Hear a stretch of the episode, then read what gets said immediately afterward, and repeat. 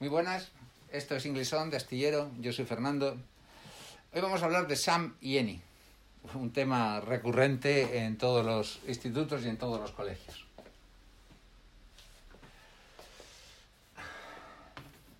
Sam y Eni. Bien, lo primero es saber que Sam y Eni significan lo mismo, son la misma palabra. O sea, A, ¿os acordáis que es un Aquel es una chica. ¿Cómo sería su plural? ¿Cómo se diría? Unas chicas. Pues su plural es Sam y Eni, las dos. Es decir, Sam y Eni, las dos, significan unos, unas, algunos, algunas, y también significa algo de. Algo de. Con algo de os cuentan lo de contables, incontables. Olvidad lo contables, incontables, ¿eh? Contables y contables lo único que hace es liaros, eh, absolutamente. Tiene algún motivo con las pocas palabras que en inglés son incontables cuando lo son en español. Por ejemplo, noticias en inglés son siempre singular, news. O furniture, mobiliario. No existe muebles, existe mobiliario. Entonces, con unas pocas palabras tiene algún sentido pensar entre contables e incontables, pero son poquísimas, no vale la pena el esfuerzo que lo penséis. Además, si no conocéis la palabra, tampoco sabéis si es contable o incontable, así que tampoco os dice mucho. Lo que tenéis que pensar es singular y plural. Eso es lo importante, porque si la palabra que va con Sam, Any o A es singular o plural, lo sabéis, porque si está en plural llevaría una S. Excepto los plurales irregulares, pero bueno, van en plural. Entonces, Sam Yeni significa unos y unas y algo de. Claro, este unos y unas va a ser, nos va a servir para cosas en plural y algo de nos va a servir para cosas en singular. Efectivamente, serán incontables, pero ¿qué más nos da? Lo importante es que esté en singular en plural. Y encima nos vale para los dos. ¿Mm? Las dos significan lo mismo. Lo que ocurre es que Sam va en frases afirmativas y Any va en frases interrogativas y negativas. Eso es, nos tienen acostumbrados los ingleses a hacer las cosas bastante bien o muy bien en singular, pero luego liársela totalmente, liarse totalmente para hacer las cosas interrogativas y negativas. Entonces cambian a dos palabras que es la misma, solo con su traje afirmativo y con su vestido interrogativo y negativo. ¿Bien? Bien. Así que si tenéis que ahí tenéis friends, I have friends. Si fuese friend, singular, I have a friend, un amigo. Pero si fuese friends, pues tendríamos que ir a some, unos amigos. Pero como la frase afirmativa, pues sería some.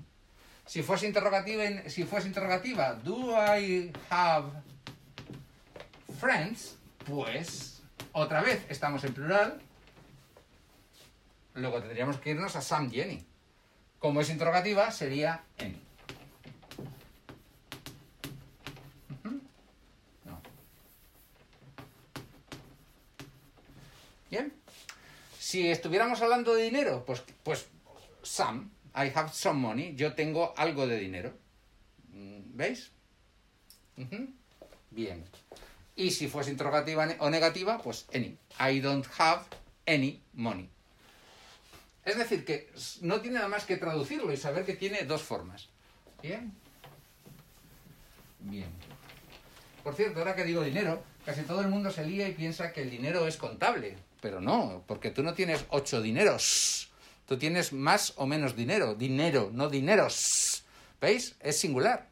Es, ¿Notáis cómo no os liáis si pensáis singular y plural? Si pensáis contable o incontable os liáis, pero dinero es singular. Eh, eso sí, los euros sí son plural, sí pueden ser singular o plural. Euros, y sí, son contables. Bien.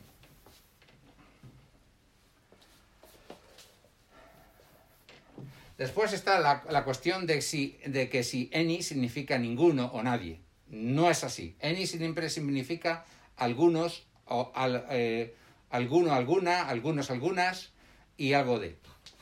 Lo que pasa es que ellos no niegan dos veces.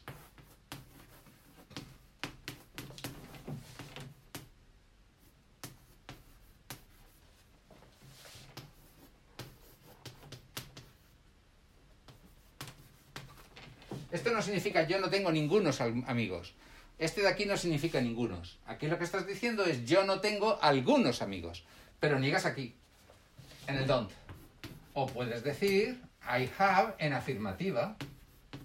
No friends. Yo no tengo ningunos amigos.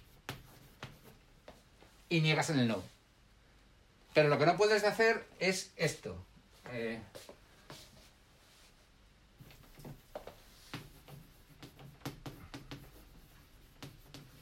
¿Veis? No puedes negar en el don't y en el no. Alguna gente lo hace, pero está mal hecho. De forma que any siempre significa algunos. Lo traduces por ninguno. Si la frase es negativa, lo traduces por ninguno, pero realmente está significando algunos.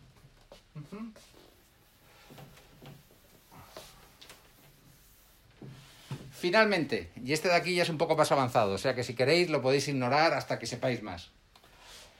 Any también puede ir en frases afirmativas. Any también puede ir en frases afirmativas. Pero entonces cambia de significado. Entonces significa cualquiera. ¿Eh? Va en, las frases que no le corresponde, pero es que ya no es el mismo any. Ya no es unos o unas. Which bottle do you want? ¿Qué botella quieres? Respuesta, any.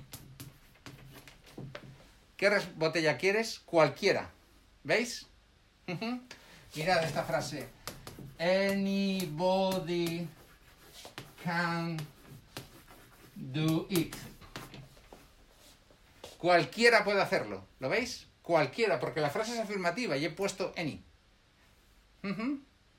¿Veis? Pero fijaos ahora, ahora si pongo así, si digo esta, a ver, ¿dónde pongo?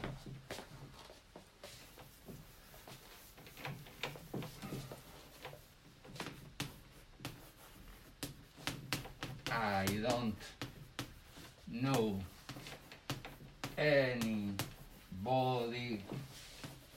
who can do it yo no conozco a alguien que lo pueda hacer. ¿Veis? Yo no conozco a alguien que lo pueda hacer. La traducción sería yo no conozco a nadie que lo pueda hacer. Pero esa es la traducción. Pero los ingleses ya sabéis que lo que piensan es alguien. Yo no conozco a alguien que lo pueda hacer. ¿Veis cómo este ya es alguien? Traducido nadie. Porque la frase es negativa. Pero sin embargo aquí, como la frase es afirmativa, este es cualquiera puede hacerlo. ¿Notáis? Bien. Bueno, pues eso es.